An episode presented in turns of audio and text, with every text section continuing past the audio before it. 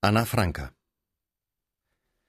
Sie behauptete, die Tochter eines Herrn vom Hofe zu sein und nannte sich de Rojas, Anna Franka de Rojas.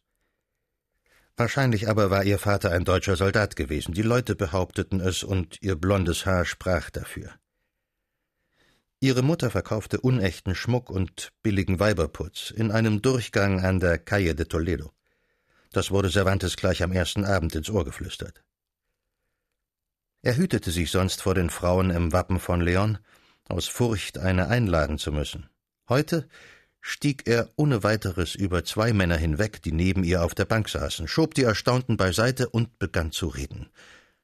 Geschmeichelt von einer so augenscheinlichen Wirkung ihrer Person lächelte die Blonde ihn an.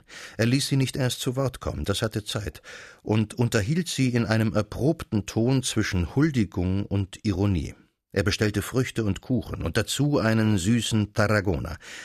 Und er tat es so ungezwungen, dass der Wirt zu der Meinung kam, er könne bezahlen und alles herbeibrachte. Man war still geworden am Tisch und hörte verwundert diesem sonst schweigsamen alten Soldaten zu, der eine lustige oder aufregende Geschichte nach der anderen erzählte. Mit Entzücken atmete er ihre Nähe ein, den Duft ihrer hellen Haut und den eines billigen, etwas scharfen Parfüms, das ihm köstlich erschien. Sie war stolz zu sehen, in welche Unkosten sich dieser fremde Herr für sie stürzte. Es dauerte keine Stunde, so fühlte er unterm Tisch ihr Bein an dem seinen. Es durchfuhr ihn, dass er den Atem verlor und sich zurücklehnen musste. Im ersten Moment, noch unter der Tür, hatte er geglaubt, die Venezianerin Gina zu sehen, an die er gewiss zehn Jahre lang nicht gedacht hatte. Aber die Venezianerin Gina war jetzt schon alt.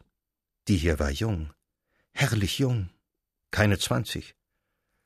Auch stellte sich die Ähnlichkeit gleich als oberflächlich heraus. Das helle Gesicht hier war nicht so breit, Nase und Mund viel eigenwilliger gezeichnet, auch das Blond war ein anderes, ein trockenes Lichtgold. Etwas Verwandtes lag vielleicht in den graugrünen Augen, oder vielleicht nur im Blick. Dieser Blick hatte eine sonderbar erregende, messende Kälte. Von Güte sprach er nicht. Es wurde spät. Die Posada war fast schon geleert. Sie standen miteinander auf. Als sie bei der Tür waren, näherte sich der Wirt mit einem fragenden, beinahe drohenden Gesicht. Miguel griff in die Tasche, raffte zusammen, was da klapperte, und drückte es ihm in die klebrige Hand, ohne zu wissen, ob es zu wenig war oder zu viel. Es war eine Septembernacht, und der Mond schien. Wie sie neben ihm herging, sah er, dass sie kleiner war, als er geglaubt hatte. Sie erschien schlank, aber unter dem alten Schal, in den ihre Büste gewickelt war, unter dem unmodisch engen Rock ahnte man eine feste und volle Frau. Sie ging mit jener federnden Leichtigkeit, die Wollust verspricht. Als man vor dem schlechten Tor ihres Hauses angelangt war, blieb er vor ihr stehen und umschlang sie. Sie leistete gar keinen Widerstand. Zum ersten Mal seit langer Zeit betrauerte er seine Hand. Es schien ihm bitter, nur mit der einen umfassen und streicheln zu können. Man fand leicht zueinander und verließ einander leicht in diesen Gassen rund um die Lügenbank. Am dritten Tag schon wohnte sie in seiner Kammer am Matuteplatz. Eine zweite, noch kleinere, die anstieß, hatte er hinzugemietet. Da der Hausherr Vorauszahlung wollte, schrieb er die beiden ersten Gesänge seiner Galatea ins Reine, eilte damit zu Robles und brachte zehn Taler zurück. Anna Franka hatte offenbar keinerlei Beziehung zu lösen gehabt, als er sie zu sich nahm. Alles ging rasch und verantwortungslos. Sie war eine von den losgerissenen Kreaturen, die die Männer einander zuwarfen wie bunte Bälle. Mit 35 war man dann plötzlich alt und erledigt, tat Hehler und Kupplerdienst oder verkaufte Kram an den Ecken. Die Anna Franka brauchte eine ganze Weile, um zu erkennen, dass hier etwas Ernstliches vorlag, dass einer sie liebte. Er saß in der Seitenkammer und schnitzte an seinem Roman. Zum Verzweifeln langsam ging diese Arbeit, da gab es Sätze, die er siebenmal umschrieb. Und mit den Versen war es noch schlimmer. Was er da zusammenreimte, blieb holperig und ohne Melodie. Jedoch ein Dichter war nur, wer Verse zu schreiben wusste, und also war er kein Dichter. Keine innere Beziehung zu seinem Gegenstand stellte sich ein, das war auch nicht möglich, und er verlangte es nicht. Er wollte Erfolg haben, er wollte bezahlt sein, er träumte von einem gestickten Reifrock für die Anna Franka von einem Schminkkasten, den sie sich wünschte. Sie lag neben einem Bette und knabberte billiges Zuckerwerk. Das war die Existenz, die sie liebte, und darüber hinaus gab es nichts. Ihr war es fast schon zu viel, dass sie gegen Mittag aufstehen musste, sich notdürftig ankleiden und Rüben, Gewürz und ein wenig Hammelspeck einkaufen, um dann auf der Herdecke bei der Hausfrau irgendetwas zusammenzurühren. Ihm schien es genug, dass sie da war. Ein nicht zu zähmendes Verlangen riss ihn immer von neuem zu diesem frischen und kernigen Frauenleib, den auch der Müßiggang nicht erschlaffte. Er trank sich nicht satt an ihrem Geruch, der von einer scharfen Süße war. Und der immer fremde und messende Blick dieser graugrünen Augen stachelte ihn zu langer Raserei, die kaum mehr seines Alters war. Er legte sich nicht die Frage vor, ob dies dauern könne, was einstmals übrig bleiben werde nach dem Begehren. Es würde nicht verebben, dies war ewig. Er hatte die Frau seines Lebens gefunden. Er hielt das Glück. Ihr armes und enges Gespräch unterhielt ihn wie Weisheit und Witz. Nie fiel es ihm ein, von seiner Beschäftigung zu ihr zu reden. Wochen vergingen, ehe er wusste, ob sie überhaupt lesen konnte. Sie hatte es einmal gelernt und es beinahe wieder vergessen. Es kümmerte sie nicht im geringsten, was er dort drinnen trieb in der Kammer.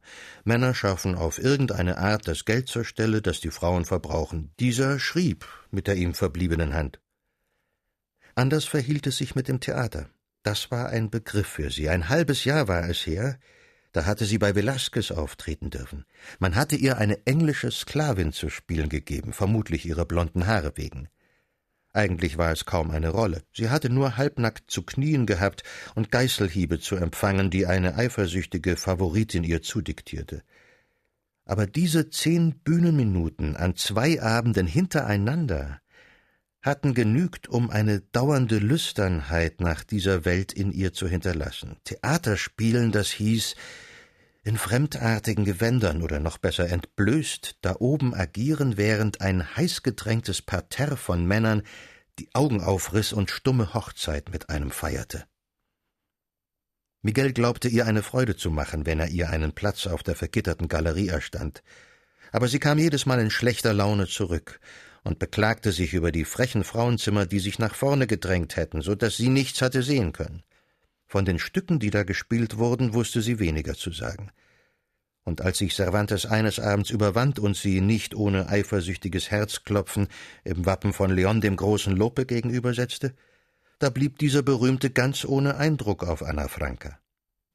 Wahrscheinlich dachte sie, dass die lustigen oder traurigen Gespräche, die die Schauspieler da oben führten, von ihnen selber zusammengestellt würden. Denn die Komödianten, die in der Kneipe verkehrten, verfolgte ihr Blick mit scheuer Bewunderung. Ihre tönenden Stimmen fand sie schön, ihre feierlichen Gesten von großer Vornehmheit. Und öfters tauchte in ihren Reden der Name eines gewissen Alonso Rodriguez auf, der eine Weile im Spielhof zum Kreuz aufgetreten war, aber nun nach Valencia abgegangen. Dieser Rodriguez hatte ihr damals auch die Statistenrolle verschafft, auf die sie als auf den glänzenden Höhepunkt ihres Daseins zurückblickte.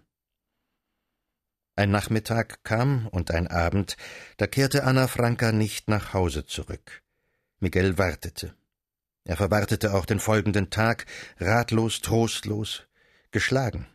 Es war kein Grund zu ersehen, kein Streit war vorausgegangen. Endlich am dritten Mittag erschien sie, das Gesicht notdürftig hergerichtet, fremden Geruch in den Kleidern. Sie verbitte sich jede Szene, erklärte sie augenblicklich und vorbeugend, dazu besitze er nicht das mindeste Recht. Er biete ihr nichts. Ob das eine Art sei, wie sie herumlaufen müsse. Wozu es tauge, da draußen in der Kammer zu hocken und immer mit tintenklecksigen Fingern ins Bett zu kommen, wenn sie heute, nach vier Monaten, noch kein neues Kleid, keinen Schal, keinen noch so kleinen goldenen Ring aufzuweisen habe. Nein, er möge jetzt gefälligst seine eine Hand von ihr weglassen. Es war klar, dass sie nachplapperte. Man hatte ihr eingeheizt, die Mutter vielleicht, eine Freundin oder ein zufällig aufgetriebener Galan. Und da fiel Cervantes das Elend an. Er zitterte vor Eifersucht und vor Beschämung nicht geben zu können. Ihm kam zum Bewusstsein, an wen sein Herz da gefallen war, aber es war zu spät, er konnte nicht los. Hier half kein Ruck und kein Schnitt. Und so begann er zu reden. Niemals hätte er gedacht, dass er eines Tages so reden würde. Er drang in sie, er rüttelte an ihr, er suchte umsonst aus dieser verführerischen Form einen Funken zu schlagen. Sie schaute ihn aus ihren messenden Augen verwundert an, sie verstand gar nicht, was er meinte. Endlich zog sie ihn mit geringschätziger Gewährung an ihre feste weiße Brust. Was konnte er mehr wollen? Wovon sonst redete er? Und er, sogleich besiegt und voll Scham, nahm durstig, was sie ihm hinbot. Als er am andern Tag über dem dritten Buch der Galatea saß, merkte er plötzlich, dass er eine Weile fast ohne Bewusstsein und Kontrolle fortgeschrieben hatte. Eine der üblichen zierlichen Liebesklagen hatte er einfügen wollen, nun überlas er, was da stand. Ein Gemisch aus drängender Prosa und kunstlos stockenden Versen. Eine Liebesklage war es geworden, gewiss, aber eine wirre und wilde, stoßweise hervorbrechend aus verwundeter Brust. Da umgirrte kein preziöser Schäfer eine pedantische Nymphe, da rüttelte und riß ein gefesselter Mann an der dumpfen Materie, im Wahn, sie zu tönendem Leben zu bringen. Kein Wort war zu brauchen. Das ganze dünne Gewebe seines Romans wäre in Fetzen gegangen. Er zerriß die drei Blätter. Es war wieder einmal kein Kupferstück mehr im Hause. Er schlich umher um die Lügenbank, stellte den Kollegen nach, kleinen Literaten, die ehrgeizig waren und Geld hatten, und bot ihnen Lobverse mit ihrem Namen an, die er unterbringen würde in seinem Werk. Er werde sie mitnehmen in seine Unsterblichkeit. Er sprach wirklich von Unsterblichkeit, ungläubig und voller Hohn, um fünf Realen zu verdienen. Aber es reichte doch niemals.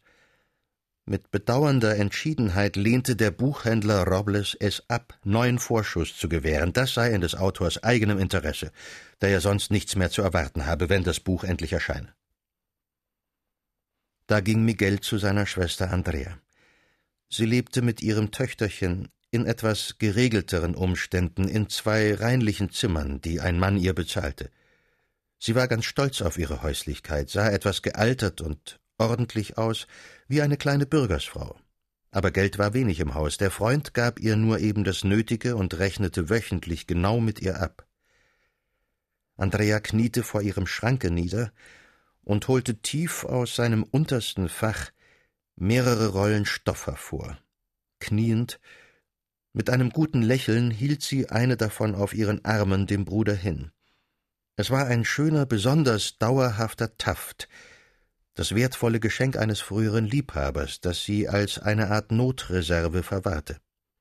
Der Genuese Napoleone Lomelin, der auf Pfänder lieh, würde bestimmt zwanzig Dukaten dafür geben, dreißig vielleicht. Er kannte die Rollen.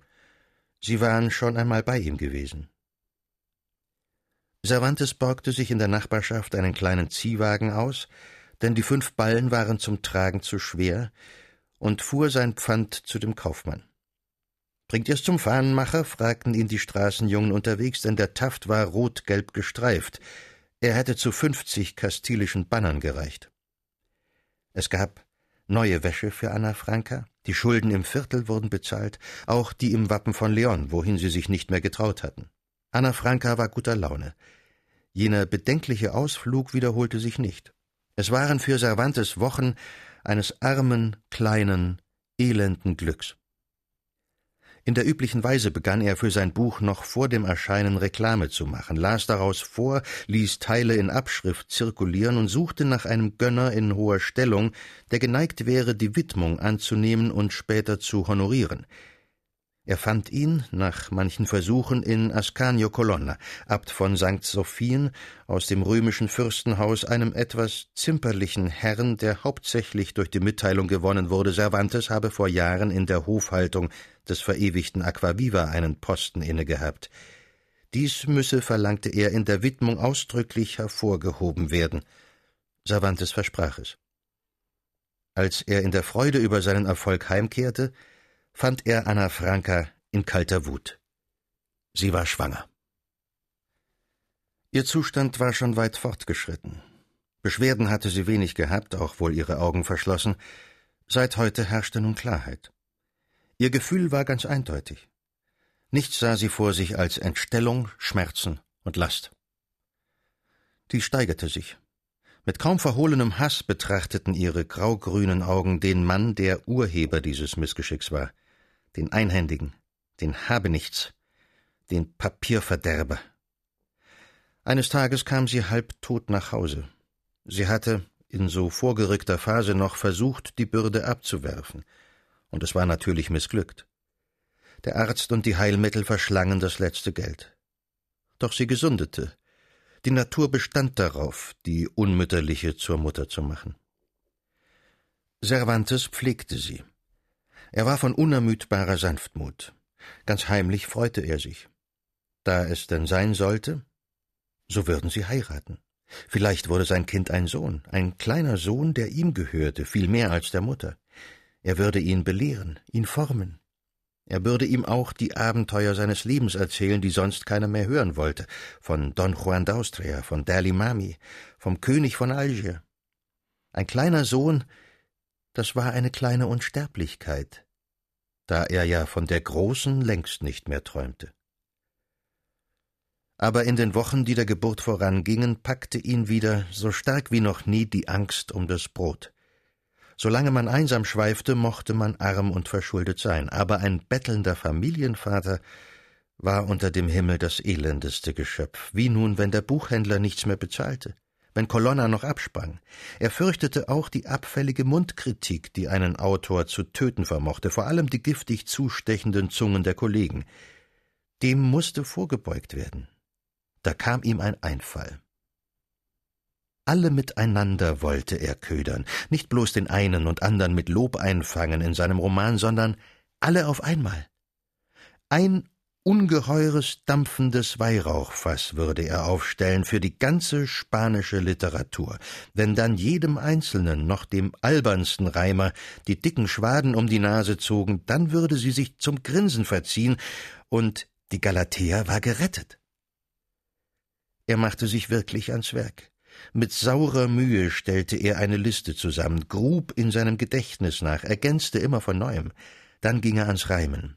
Im letzten, dem sechsten Buch seines Romans ließ er im Mondschein die Muse Calliope auftreten und vor versammelten Schäfern und Schäferinnen zur Harfe das Lob der spanischen Dichtkunst singen. Es wurden 111 Oktaven, 888 gereimte Verszeilen ganz genau. Jeder Autor bekam seine eigene Strophe. Jeder dieser Baca, Bivar, Garay und Vargas, dieser Pariente, Romero und Maldonado. Auch der große Lope bekam nicht mehr als die anderen. Er wohnte in der 41. Strophe. Er hieß nicht einmal Orpheus oder neuer Euripides. An ihm war eher gespart. Vielleicht wollte der arme Lobschreiber das wirkliche Talent durch diese ehrerbietige Nüchternheit auszeichnen. Das Ganze war beinahe großartig in seiner Gottverlassenheit. Die unwürdigste Waffe in der Hand rannte er gegen Übergewaltiges an, gegen Missgunst, Bosheit und Dummheit, die über den Weg jedes wahren Menschen ihre riesenhaft wechselnden Schatten werfen. Unversehens war Anna Frankas Stunde herangerückt und was Natur so vielen mütterlichen Frauen nur gegen Blutzoll und zerreißende Qualen gewährt, gab sie ihr mit schenkender Hand. Ganz leicht waren die Wehen und kurz. Dann lag neben der kaum ermatteten ein grün geäugtes Geschöpf mit einer adlerhaft gebogenen kleinen Nase und schrie beinahe nicht. Es war ein Mädchen. Vier Tage danach wurde es auf den Namen Isabella getauft. Die Mutter war weit genug hergestellt, um selbst in der Kirche zugegen zu sein. Ihre starre Miene fiel sogar dem Geistlichen auf. Daheim dann musste Miguel sie erinnern, als es Zeit war, die Kleine zu stillen. Er war dennoch fröhlicher Laune.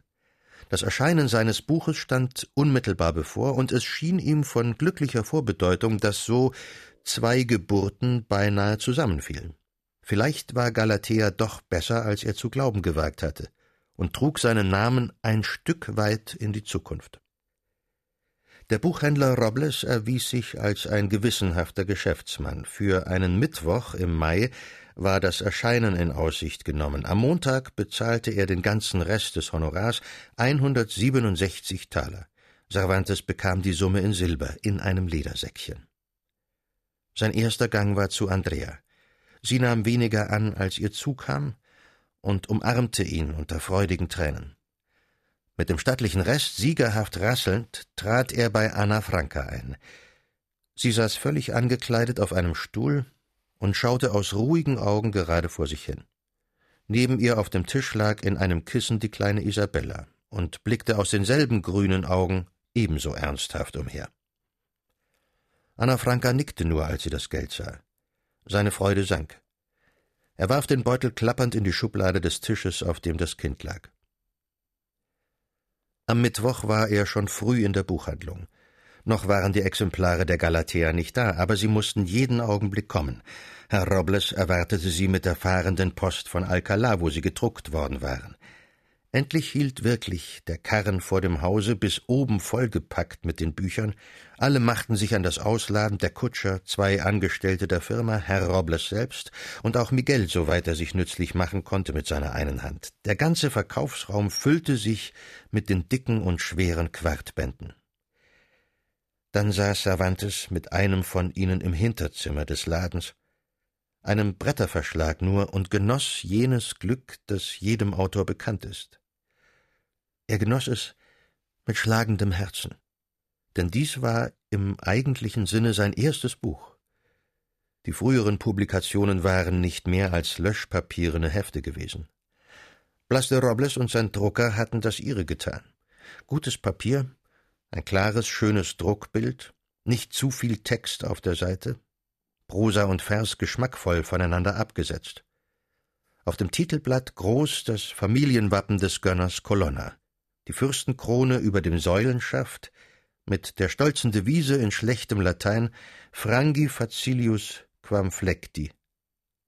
Cervantes blätterte in seinem Buch, las ein paar Sätze hier, dort eine Strophe. Er war zu kleinmütig gewesen, alles war schön. Nur als sich am Ende des Bandes jener Canto de Calliope von selber aufschlug, verweilte er nicht, sondern blätterte hastig zurück. Er kam nach Hause, sein Buch in den Händen. Anna Franka war nicht da. Eigentümlich leer wirkten die Zimmer. Er blickte sich um. Er öffnete den Schrank. Anna Frankas Kleider und Handgerät waren verschwunden. Er öffnete auch die Schublade unter dem Tisch.